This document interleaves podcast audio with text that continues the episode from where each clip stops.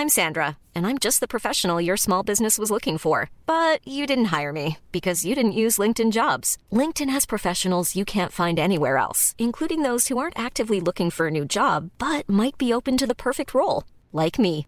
In a given month, over 70% of LinkedIn users don't visit other leading job sites. So if you're not looking on LinkedIn, you'll miss out on great candidates like Sandra. Start hiring professionals like a professional. Post your free job on linkedin.com/people today. You're listening to Tech's Message, the UK focused technology podcast with me, Nate Lanxon. And this week, I'm afraid Mr. Morris is out gallivanting around Barcelona at Mobile World Congress, um, but taking up, or picking up rather, the slack from Los Angeles, its daily tech news shows. Tom Merritt. Tom, welcome. Thank you. Uh, it's good to be here. I have almost the same letters in my last name as Ian, so I feel like I can do a, a fair job of filling in for him. No one could replace him, though. And thank you, obviously, to our patrons supporting us every week at patreon.com forward slash UK Tech. If you're not yet a patron but would like to get our ad free versions, our extended weekly edition, uh, live streaming, and access to our Discord members club, which is live right now, um, head to patreon.com forward slash UK Tech and find out how you can support us with no commitment. And thank you very much to Mike Akins, if I'm pronouncing your surname correctly, who is our most recent pledger. Um, so it's great to have you with us, Mike.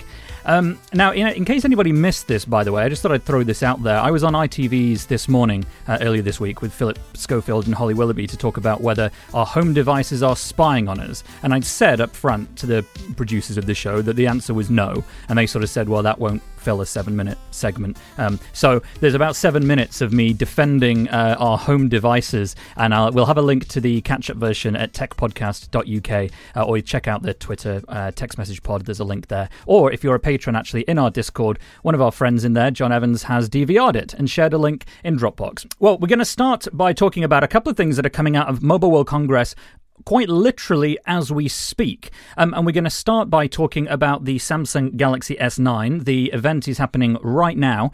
Um, we got some highlights of this, and I actually went to see this phone ahead of time um, in the week. It's the new flagship from Samsung, of course, and the key thing that the company is trying to promote this time around is photography. So you can kind of get the mental image of what this phone is like. It's a 5.8 inch slab of lovely glass and I think aluminium. Actually, I can't remember what it was. The one I held was a, a rather dashing purple, though, so whatever it's made of, it looks very nice. Um, but one of the key things that the company's done with this phone is firstly, it's got two cameras on the back on the S9 Plus model. One of them's a telephoto, one of them's a wide angle. Um, but in both models, it's got a f1.5 aperture, which is a very, very wide aperture, lets a hell of a lot of light in. And the key is that it'll be much better with low light which is something that a lot of phones do struggle with because of the small size of their sensors. So, before we go any further, Tom, I'm just curious to get your views on whether you think phones currently do a decent enough job in low light. I I am not a big photography buff, uh, so I, am usually the wrong person to ask about this. Uh, but in, in the little bit of photography that I, I take with phones, uh, I do run into the low light problem less than I used to. Uh, so so being the the everyman, not the photo enthusiast, I think they're fine. Uh, yeah, and and I think the concentration on photography as a differentiating factor, which you see more than just Samsung doing, shows that we we have really commodified phones to this point, and that is one of the areas that the manufacturers feel like, oh, we can still make a difference. We can still try to say that ours is better than yours because otherwise they're all black slabs, like you said. Yeah, exactly.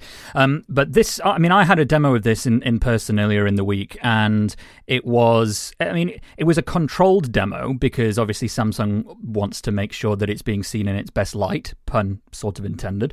Um, and the demo that they showed, it was sort of like a, a boxed room. It was sort of very, very dark in the room, and they, they'd put a, a Google Pixel 2 on the right, poking through a little a little hole and the Samsung S9 Plus on on the left. And they had kind of a scene in there. I forget exactly what it was, but you know, it's just some sort of demo scene, something to with a bit of color in. I think it might have been like a little um, a piece of artwork or, or something. Mm. And it's impossible, at the time, it was impossible for me to not think that the picture on the S9 Plus looked about twice as bright as the one on the Google Pixel 2. Uh, honestly, it, was quite stark.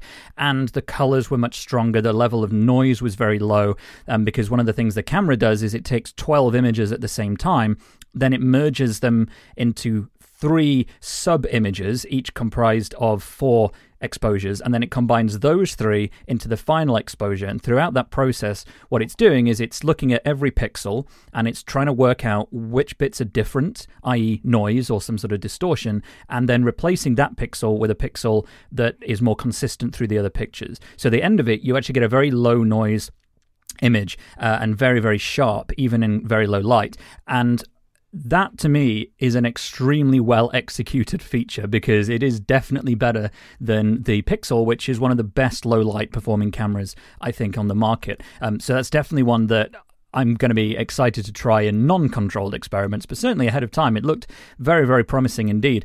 Um, the other feature that the S9 has got is the 3D emojis. This was somewhat predictable. Um, it's a 3D emoji on the screen that animates with your face and your facial features as you move. But the difference between what Samsung's doing is that Samsung is allowing you to take a selfie of yourself, and then the software creates an avatar that looks quite close to you and then mm. allows you to animate that and then you can use that to send reaction shots or videos and gifs and things to your friends so it's it's on the face of it, it's it looks like it starts as a copy of Apple's and then has finished at being something that's built on it and is actually, if anything, more exciting and more fun. I've not used the Animojis since the time I was reviewing the iPhone 10, but I could see myself using this. Um, but I don't know how much people are actually craving this sort of thing, or is it a gimmick? Do you send any? You've got an iPhone 10, haven't you, Tom? Yeah, I, I, I, haven't sent any since I first got it, uh, just to try out the, the system. Maybe I've sent one since then, but it's not it's not something I receive or send. Maybe I'm maybe I'm not the right market. Uh, maybe you know other people younger or different situations send them all the time, uh, and certainly I'm not going to rip into Samsung for uh, stealing a page out of someone else's playbook since Apple does that all the time. And honestly, that's how it works. You know, somebody does something, you feel like you perfect it and do a little do it a little bit better, and that's what Samsung is doing here. This does just feel like the kind of thing that looks great on a demo and makes somebody excited, but probably won't make a lot of difference in your daily use of the phone. Yeah. Well, the other other feature that it has in terms of photography uh, is a super slow motion video capture. It captures videos at 720p, but at 960 frames a second. Um, for comparison, the iPhone 10 and the iPhone 8 will capture up to 240 frames a second at, I believe, 1080p. So Samsung's going one further. Again, in the demo that I had, and they they did two demos, one of a water balloon bursting and one where they actually put me in a little compartment and fired a confetti cannon at my face. Um, videos of which I've got and we'll be putting on the show notes at uh, techpodcast.uk and in the in the Discord later. Um, but but it works very well. It looks very very good. The again, this is another one of those things that looks very good in a controlled environment. But one of the things I noticed about the demo Samsung had is that the lighting was extremely bright on these scenes, um, and the speed that the the uh, image sensor has to run at to capture something in slow motion means that it lets you know very very very little light in on each of those frames so it needs to be extraordinarily well lit i'm going to be very curious to see how this 960 frames shot works in average light i think in very good light and a sunny day it'll be fine but on average light i wonder if it'll perform quite as impressively. But that's a feature that I could see a lot of people having quite a lot of fun with. Um, certainly, the YouTubers will will go to town with this. Um, yeah, absolutely we don't want to go over recapping specs because, frankly, you can see all that on the website or uh, on the many, many YouTube videos out there. So we're well, going to cut. And also, everything about the Galaxy phone leaked beforehand, including the the video from the presentation. So you know, you probably already know the specs, frankly. Yeah, exactly. And, you know, I was trying to think about what we, you know, how to conclude something like this. And essentially, you know, this is the phone, this is Samsung's, not necessarily answer to the iPhone 10, but it's certainly the one the iPhone 10 is going to be most closely compared to. And as an upgrade, as upgrades go, jumping from the iPhone 7 or the iPhone 8 to the iPhone 10, there's a very, very significant, noticeable aesthetic difference between those models. You really feel like you've taken a step up, even if not in terms of performance, but in terms of visual design, size, screen quality, things like that. With the Samsung S9, it's a beautiful phone. It's absolutely gorgeous. I loved seeing it. The display as all Samsung's displays are, are so vibrant and so crisp and so beautiful. It doesn't have a notch either on the screen, but the bezels have been shrunk a bit since the last model. But, you know, side by side, I don't feel that you would get the sense that you'd really upgraded from the S8 to the S9, even though the specs are higher and, and what have you. So I think I think Samsung's going to have a not necessarily a tough job selling it, but a harder job than I think Apple has with the 10 at getting existing customers to move, particularly since people are keeping hold of their phones for a lot longer now. Yeah, all the developed markets are saturated, uh, and this kind of high-end phone isn't usually the one that makes the moves in the developing markets, uh, like Africa and in India, even. So I, I think the one spec that I would like to ask, since you've actually had your hands on it, that mm. could make a difference is you mentioned there's no notch. One of the justifications Apple gives for the notch is, well, this makes Face ID work so well. How does the facial recognition work on the Galaxy S9? Do you know? I do, and actually, that's a really good question because I meant to talk about that and forgot. Um, so, it basically uh, Samsung hasn't moved away from fingerprint sensors. This is something that the comp- companies believe to have wanted to do for some time and actually bed the fingerprint sensor within the screen itself, um, but they haven't. Instead, they've relocated it to the back of the phone, so it's still a fingerprint sensor. It's just below the camera lenses. On the front, you still have an iris scanner and a kind of basic facial recognition that does allow you to unlock the phone with your face, but it doesn't seem to be technically as advanced as Apple's Face ID. It's not it's not producing, you know, that kind of 3D map of all mm. your, your face and your contours to the point that it makes fingerprint security irrelevant. I think the fact that Samsung's including the fingerprint sensor, it'll say it's for user choice, but it's also, to my eyes, an acknowledgement that the facial identification tech isn't quite as as reliable necessarily. Um, I'm sure Samsung would argue that, but if it's that good, why include the fingerprint sensor? Yeah, I feel like this is kind of uh, the differentiating factor. I mean, granted, if you're into photo or, or, video, I think I think Nate's made a good case of of why these are great features of the Galaxy S9. Uh, but for day to day use, do you want your fingerprint sensor on the back or not at all? do you do you want good facial recognition but a notch or no notch? Okay, facial recognition.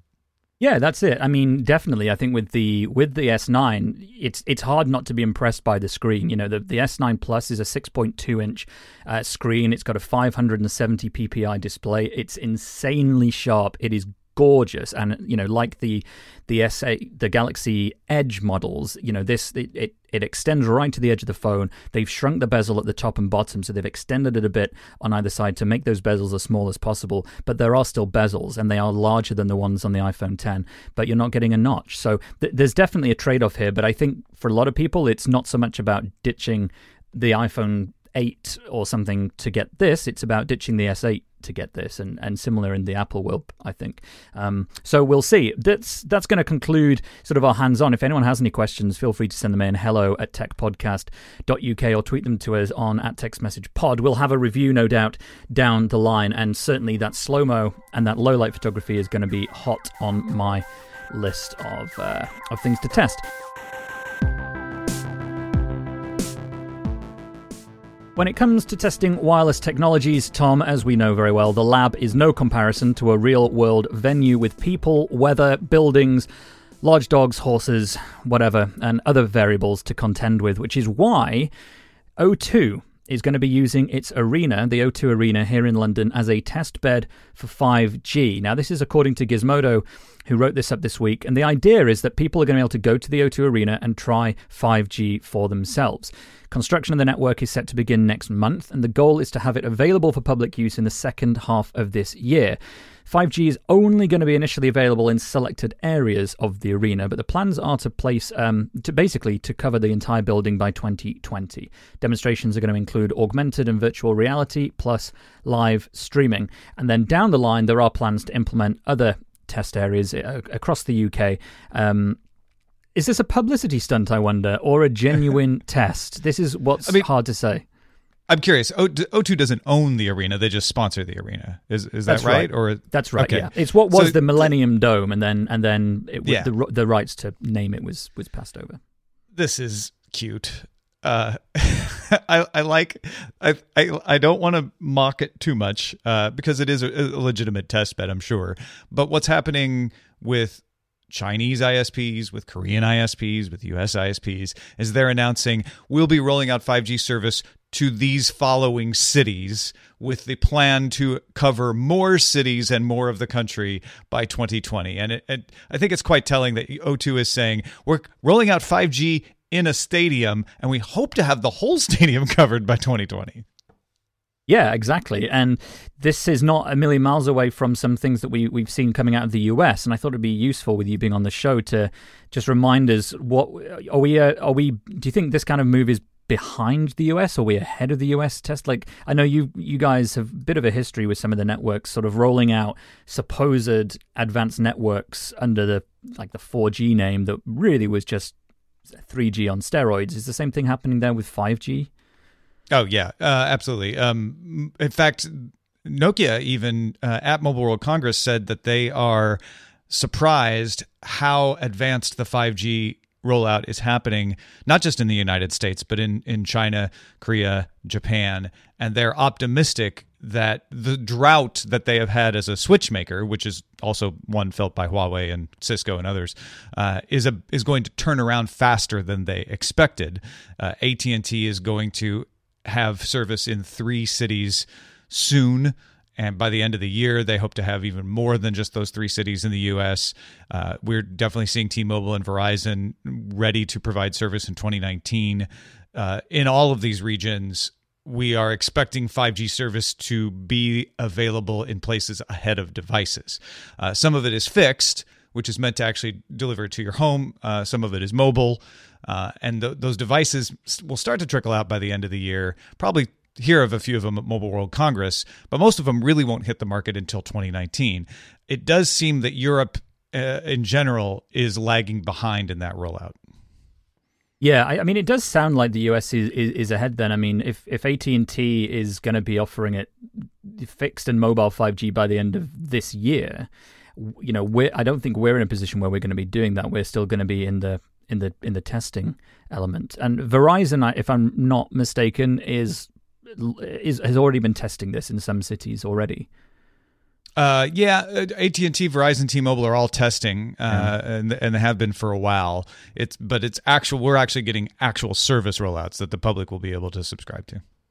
I see. Great. Well, any thoughts on this? Hello at techpodcast.uk. Um, my one thought on this is that testing something even in a stadium, 5G specifically, is not necessarily going to show the customer anything different to what they can do now because the real benefit of 5G is going to be in, around the Internet of Things. It's going to be around car to car systems as well. Yes, it'll be fast, but I think in a demonstration environment, people are going to think, well, can't we do augmented reality now? Like, are they going to have numbers on a screen? Like, I mean, I remember being at Mobile World Congress one year a few years ago, and Qualcomm was showing the speed of its new 4G LTE modem, and it had literally got a mobile base station on its demo room floor and a big screen that just showed the megabits per second that the thing was receiving it at, and with some TV uh, 4K video streams as the the data that was being passed down the demo. And I was standing there thinking, well, that's great for me as a massive nerd at a trade show to see that. I find that very exciting. But for somebody going to the O2 Arena,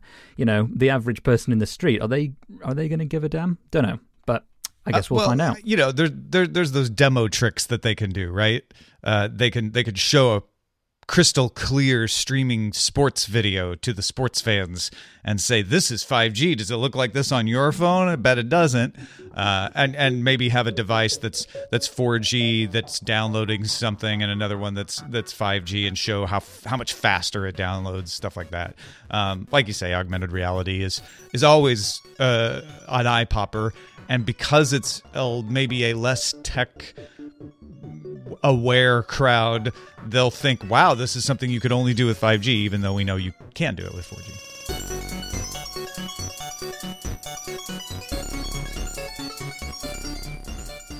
Well, the story that Tom flagged very uh, uh, helpfully this week is that Britain's adoption of Huawei technology is widening the gulf between the US and allies over cybersecurity, according to the Wall Street Journal. Theresa May met Huawei chairwoman um, in Beijing this month, and a few days later, the company announced that it would be investing £3 billion in the UK over the next five years, again, according to the journal. However, across the pond in the States, Washington cranking up pressure on the Chinese company because officials in the States uh, view it as a potential tool for state sponsored spying. There was a 2012 US congressional report that labeled Huawei as a national security threat and said that the equipment could allow China to spy or disable telecommunications networks. And naturally, Huawei spokesman told the Journal that the company is employee owned and no government has ever asked it to spy on another country. Whereas here, they've been providing us with telecoms equipment such as to BT since about 2005. So we're not exactly as fearful. Um, Tom, you wanted to raise this, and I think it's a very interesting story. And in fact, it's one of the great reasons to have you on the show to help us dissect this. Why is this? Why is Huawei such a big deal to the U.S. government as a as a well, source of fear? Yeah, there there are several theories on this. Uh, some of them uh, are the public reasons given. The fact that uh, high executives at Huawei are former army members and therefore probably have connections, et cetera, et cetera. Uh, just the idea that Huawei is located in China is sometimes enough for people, although Lenovo is located in China. Foxconn has their manufacturers in China. Foxconn makes Apple products and, and all these sorts of things. So just being in China alone isn't enough to have the US government turn against all devices. I think the other theory that's worth considering that's floated out there is that Huawei and ZTE both are threats to U.S. businesses. Uh, particularly, Huawei is a threat to Cisco's business as a switch maker, and there is a a hint of protectionism uh, around this to say, well, we can't necessarily block the products directly. We we don't have the the political firepower to make that stick, but we can dissuade people. We can order the government not to buy them, and we can use these somewhat insubstantial and vague fears of security as a justification for that. Uh, those people who think there is legitimate justification for that point to the UK and Europe and say, you are going to regret this. Uh, you, you, working with them is a mistake, but Ofcom seems to be satisfied that these devices don't have backdoors and, and such. And certainly, uh, companies like Cisco are not blameless. Uh, Cisco routers not with Cisco's knowledge necessarily, were used by intelligence agencies in the U.S. Uh, as as ways to to go into networks and and trap data. Uh, that's that's been shown in some leaks before. So. I, I don't know exactly. I'm very curious why the U.S. is so consistently anti Huawei and ZTE over so many years. I think there really is more to this story.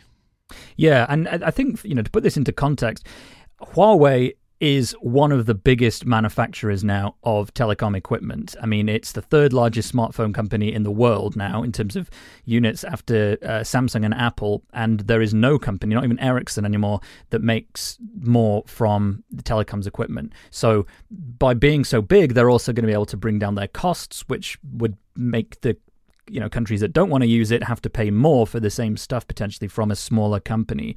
And that's not necessarily good for the economy. So it, it will have knock-on effects potentially i think. Or am i making a much bigger deal out of this tom? Well, it's certainly going to slow down Huawei's worldwide growth. Uh, there's plenty of places for them to grow. Africa, India, uh, Southeast Asia, uh, even Russia uh, is a, is a good market for them. So it's it's not going to torpedo Huawei. Uh, it's really a fight over that U.S. market, and that's what makes it so odd. Is this and and I should point out, John in the Discord said, you know, well, I this is current administration, et cetera, et cetera, et cetera. This predates the current administration. This is driven by the intelligence agencies in the U.S., as Nate mentioned, going all the way back to 2012.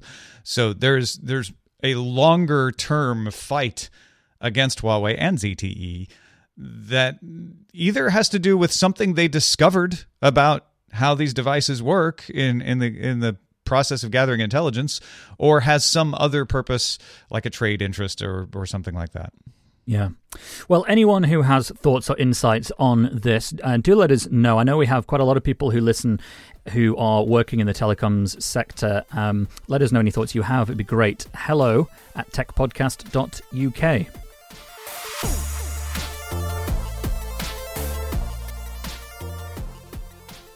Well, NatWest has begun testing an artificial intelligence powered digital human to help customers with basic banking questions, raising the possibility of further job cuts at our state controlled bank, according to The Telegraph this week. The assistant is going to be named Cora and can answer over 200 basic banking queries, including how do I log into online banking and how do I apply for a mortgage. Customers then will have a two way verbal conversation with Cora through a computer screen, tablet, or mobile phone, according to The Telegraph.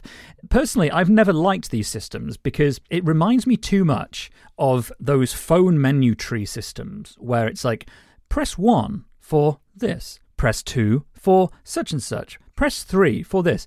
Did you know you can also do this on our website? And I'm thinking, Yes, I did know, but there was a problem. That's why I'm calling. Why am I having to go through this tedious menu? And so these voice controlled systems, I just feel are an evolution of that and are going to be more annoying and frustrating than even things like self service checkouts, which at least has a visual component to help you in the in the, the difficult moments when it's not doing what you thought it was. Um, what's your view on these, Tom? And, and do these kind of AI customer service bots are they prevalent in the states right now? Do you use them regularly at all? I, I don't. Uh, I, I don't even know if they're offered. To be honest, they may be. I I'm like you. I I generally am pretty good at, at finding my own answers. And so if I can't, I definitely need to talk to a person. And, and those menus never work for me. The ones that really get me is when your internet is out and you call and they say, you can go to our website. I'm like, no, I can't. My internet's out. that's, that's why I'm calling.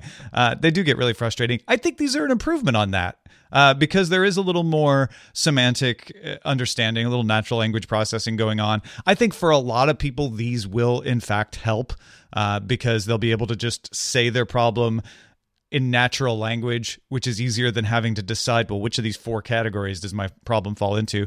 And half the time, I think those menu systems are just delay tactics because they always seem to ask me for the same information again once I actually get to talking to someone at the other end. So, um, if if if they help uh, answer more questions for people faster, that's great. I I like you don't think they're going to work that well for me. Yeah. And we're going to see a lot more of this as well in banks. I remember about a year or so ago, I wrote um, a feature for, for Bloomberg um, about how companies were trying to move away from from passwords and you know it's it's a, an old story in, in a sense but the demise of the password has been predicted for basically 20 odd years now maybe longer and never happened. But now with biometrics um, being so affordable to put in devices we're starting to see a shift. Um, and one of the alternatives that some banks are using is um, is vocal identification for security. So instead of calling up and having to say i am you know, answer a whole load of questions, type in your number on the keypad after going through a menu tree, you can call up and the system will recognize your vocal pattern and pass you straight to the most relevant person for your call, which would speed up the process of getting through to somebody and also cut down on waiting times, which makes everybody happier. And I feel that that's really where the effort should be going in terms of phone, like vocal based uh, technology, not necessarily trying to give you more menu trees to run through and, and having to repeat something uh, over and over again. There's a, a great TV series over here, uh, Tom. I don't know if you've ever seen it, Alan Partridge. Mm, I've heard of it. I haven't watched it though. Oh, you're a Anglophile. You would love Alan Partridge. You should definitely check some of it out. Um, but in one of his episodes of a show called Mid Morning Matters, there's a cutaway scene where he's on a phone to clearly a cinema booking line, and you hear him sort of say, um, I can't remember what he says exactly, but he, he gets to the point where the system is obviously asking him to read out the film he wants, and you can hear him on the phone going, Inception. And there's a pause. Inception. And he sort of has to say it about five or six times until it obviously recognizes what he's trying to say. And I just thought, you know what? That's the way we're heading, isn't it? It's all going to be like that, and it's going to be incredibly annoying. So, well, but don't you think that voice recognition has gotten past that? I mean, uh, for the it, natural language processing is like that now, but just understanding what I say uh, for most people now there there are problems depending on your accent or, or language that you speak. Uh, but more, I'm more often impressed that I am recognized accurately by voice recognition than I used to be. It's definitely more accurate. Definitely. Uh, um, I don't have a massive fear about it not knowing what I'm saying. The fear is really more that it's going to cut down on the speed at which I can speak to a human being. And I, I mean, maybe this is something that affects me more being a massive nerd and feeling I think like it does. I think I think know. we uh, probably most of the people in the audience are going to be negatively affected by these things, or at least neutrally affected. Uh, but you'd be surprised. I mean, talk to somebody who's worked in customer service. The questions that we think are obvious and easily found without calling are the ones they get the most of. Well, maybe that's something that people listening, if you're work, if you're working in uh, customer service or, or have done, uh, maybe you can give us some feedback. I, I am beginning to think, as we've been talking, that yeah, maybe this is something that to the hyper nerds who can call up and just read out the exact nature of the problem, what you think it is, and what you think they need to do. Like going through these menu trees is probably a, a- a massive pain, um, but maybe for the average person in the street, this is actually a really good idea. Maybe it can speed things up. if it keeps them from taking up the time of the actual human beings, that means we get to them faster. Well, any thoughts on that or indeed anything else we talked about, very welcome at hello at techpodcast.uk. We had one message come in this week uh, from Jacob, uh, who we actually referenced on last week's show as uh, someone doing in- interesting things with tech in uh, in his ministry. He's a um, he's a pastor, but he, but he wrote in because last week we, we were talking about Bitcoin and I'd got confused over the term hodl, and I thought that Jacob had uh, had mistyped the word hold, i.e., you know, to hold a stock in case it becomes more valuable. Uh, and he wrote in to explain a little bit more for us. Hodl is an acronym for Hold On for Dear Life, and as Ian pointed out, is a camp within the crypto community that will hold on to their crypt- their currency regardless of the volatility of the market. Most of these people have adopted the belief that cryptos will one day replace standard currencies. I personally think that there will always be a place for the dollar, pound, etc. And so if any of the currencies I hold become valuable, I would probably convert to a standard currency. Thank you for clearing that up. This was an aspect of cryptocurrency that I had absolutely no idea about, despite writing about cryptocurrency fairly regularly in my day job. Um, do you hold any cryptos, Tom? I have a few bitcoins that I got in the very earliest days when they were essentially free, uh, and I hodl them apparently because uh, not because I believe that they will replace currencies, but I I'm waiting to see if the market ever stabilizes. Uh, and then if it ever does, then I'll have them, and maybe they'll be worth something. But I I don't want to sell them at a high only to find out that that was like a tenth of the value they they would ever become. And I, I didn't invest anything in them because I got them so early. So I, I just ho- hodl them.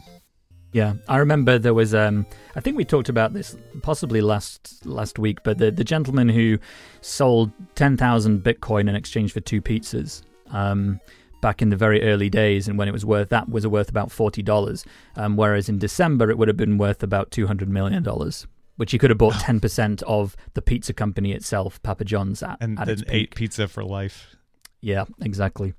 Um, well, that's going to wrap it up. Thank you to everybody for supporting us. Now, normally at this point, we hand over to Tom Merritt of Daily Tech News Show to tell us what's been going on in the wider world of tech. Thanks, Nate. This week on Daily Tech News Show, we talked about the coming information apocalypse and how we might avoid the tyranny of the bots, debated whether academics should have the right to circumvent copyright to study old online games, discussed the coming trend of always connected laptops, and our roundtable show touched on big data, media overload, and whether crowdfunding is hurting or helping innovation. All that and much more at dailytechnewsshow.com. It's brilliant because we didn't actually plan for Tom to jump in and read his actual script for the promo. My guess is that in post. in tab. Yeah. I thought I was going to edit it in as a bit of fun, but you've just outdone even that. That's brilliant.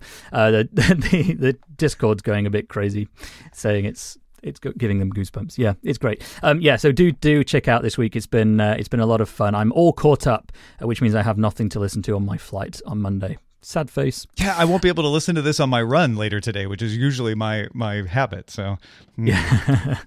Never mind. Um, next week. Um, well, actually, speaking of next week, and indeed the week after, um, I'm going to be in Japan. I'm technically going to be on my honeymoon um, because we had a what we called a mini moon straight after our wedding in October, uh, where we basically just sat and drank wine and whiskey in a hot tub. Um, And because we, we didn't much fancy the 13 hour flight to Japan, uh, but we are doing that now, so we're going to be away for a couple of weeks. We do have plans in place for the podcast. Um, it'll be one of two plans, depending on how time works out. Um, but either way, it's going to be a little different for a couple of weeks. And certainly, any of our patrons won't be billed for either of those two episodes, whatever we manage to do, um, because they're going to be a bit different and, and possibly a little bit more fun. We'll see. Um, but do look out for something on your feed over the next couple of weeks. And we will look forward to being back in mid March with a regular episode. Tom, thank you so much for being here. It's been a great pleasure. And thanks for stepping in also at the last minute because it, it was Oh, only at the last minute that I realized Ian wasn't going to be here. No, absolutely. Uh, thanks for having me on. Uh, I always talk back to the show when I listen to it, so it's nice to actually be on it and have you hear me. Absolutely. Uh, for anybody who is just desperate still to get their weekly dose of Ian, um, you should go and check out his Forbes page because he's out at Mobile World Congress and will be covering um, some of his favorite things from out there.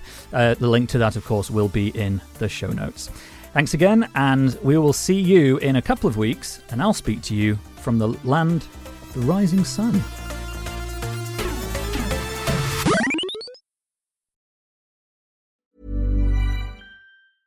Hey, it's Paige DeSorbo from Giggly Squad. High quality fashion without the price tag. Say hello to Quince. I'm snagging high-end essentials like cozy cashmere sweaters, sleek leather jackets, fine jewelry, and so much more. With Quince being 50 to 80% less than similar brands.